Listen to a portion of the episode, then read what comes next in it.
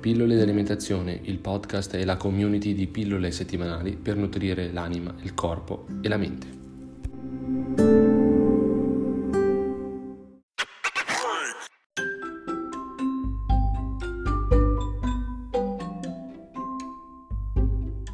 Ed eccoci tornati in questa nuova puntata del podcast. Chiaramente oggi parleremo di un argomento che fa abbastanza riflettere parliamo del biohacking. Biohacking, quindi non siamo hacker, ma stiamo parlando di salute, sempre ovviamente il tema centrale del nostro podcast, che viene portata all'esasperazione da parte di qualche ricco, eh, diciamo, filosofo, da qualche ricco pensatore dei tempi moderni e invece viene utilizzata da gran parte di noi che ci vogliamo bene nel corso di tutte le nostre giornate. Quindi biohacking cos'è? Il biohacking è una, è una, una filosofia che praticamente mh, mm, porta al eh, miglioramento continuo del nostro corpo utilizzando diverse tecniche.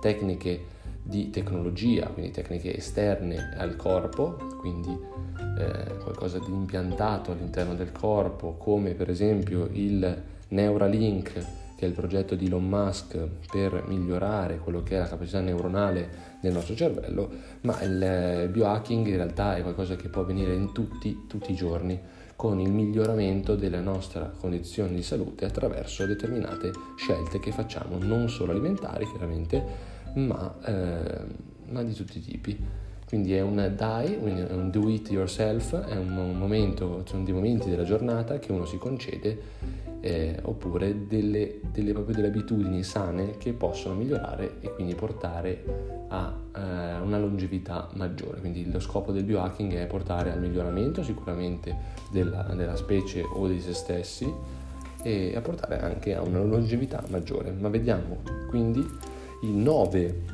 biohacking che puoi fare anche tu tutti i giorni. Bene, quindi al numero uno dei natural biohack, quindi dei hacking naturali, troviamo il sonno. Il sonno è una routine da implementare, è uno dei più potenti mezzi per aumentare la nostra produttività e la nostra longevità.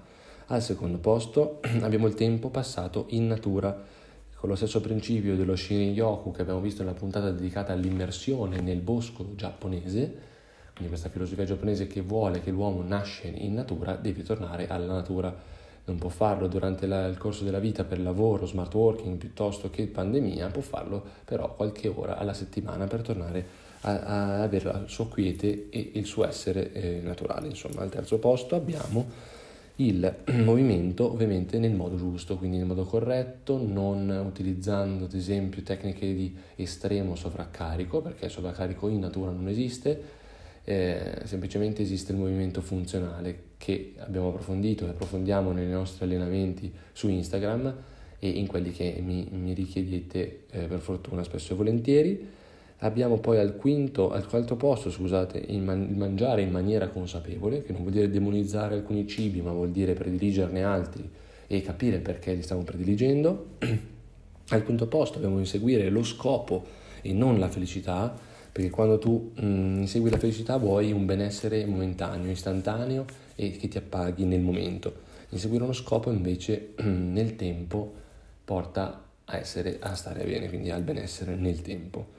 Al sesto posto, anche se in questo periodo risulta un po' difficile, scusate, abbiamo l'isolarsi, il non isolarsi, perdonatemi, il non isolarsi dalla società e anche dagli animali. Sì, perché diversi studi ormai dimostrano e hanno dimostrato nel corso dei decenni che chi ha un animale domestico soffre meno di stress oppure se è stressato riesce a risolvere problemi, i problemi di stress molto più facilmente. Al settimo posto abbiamo la ricerca del, gusto, del giusto guadagno sempre per la giusta vita, per lo stile di vita giusto e corretto, quindi non esagerare nello stile di vita lussuoso, non esagerare in smodatezze inutili, guadagnare il giusto per vivere il giusto. All'ottavo posto abbiamo l'eliminazione degli, degli alimenti che provocano infiammazione, quindi seguire una sorta di dieta per esclusione quando abbiamo, eh, constatiamo che nel nostro corpo c'è uno stato infiammatorio, di gonfiore, quindi di disturbo, seguire una dieta di eliminazione. Farsi aiutare sicuramente in questo da una persona competente è fondamentale. e se vogliamo approfondire la questione potete chiedermi su Instagram quali sono gli alimenti che possono essere eliminati in caso di disturbo. Poi ovviamente ogni persona, ogni soggetto è diverso e va valutato appunto caso per caso. Al nono posto abbiamo provare i suoni bineurali. E questi suoni sono dei suoni che hanno delle lunghezze d'onde particolari che aiutano la, a rilassare la mente e il corpo durante le giornate particolarmente stressanti.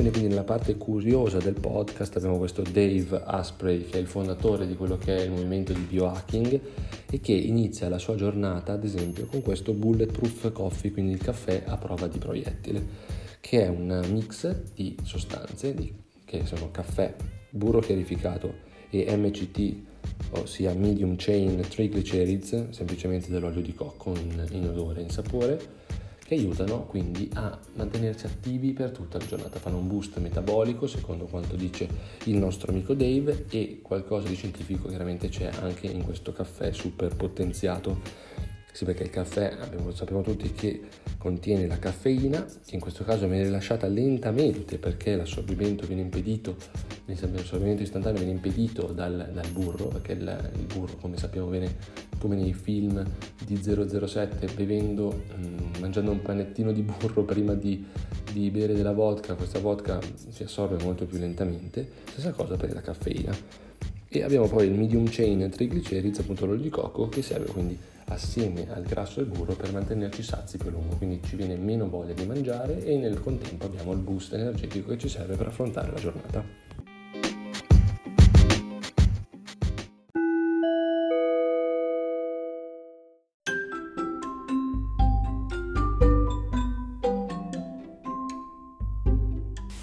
Bene amici, anche questa puntata del podcast, ahimè, giunge al termine. Io spero che vi sia piaciuta. È una puntata molto ricca di contenuto e che va assaporata pian pianino, sì, perché sono nove appunto i punti, scusate il gioco di parole, che abbiamo trattato oggi per questo biohacking.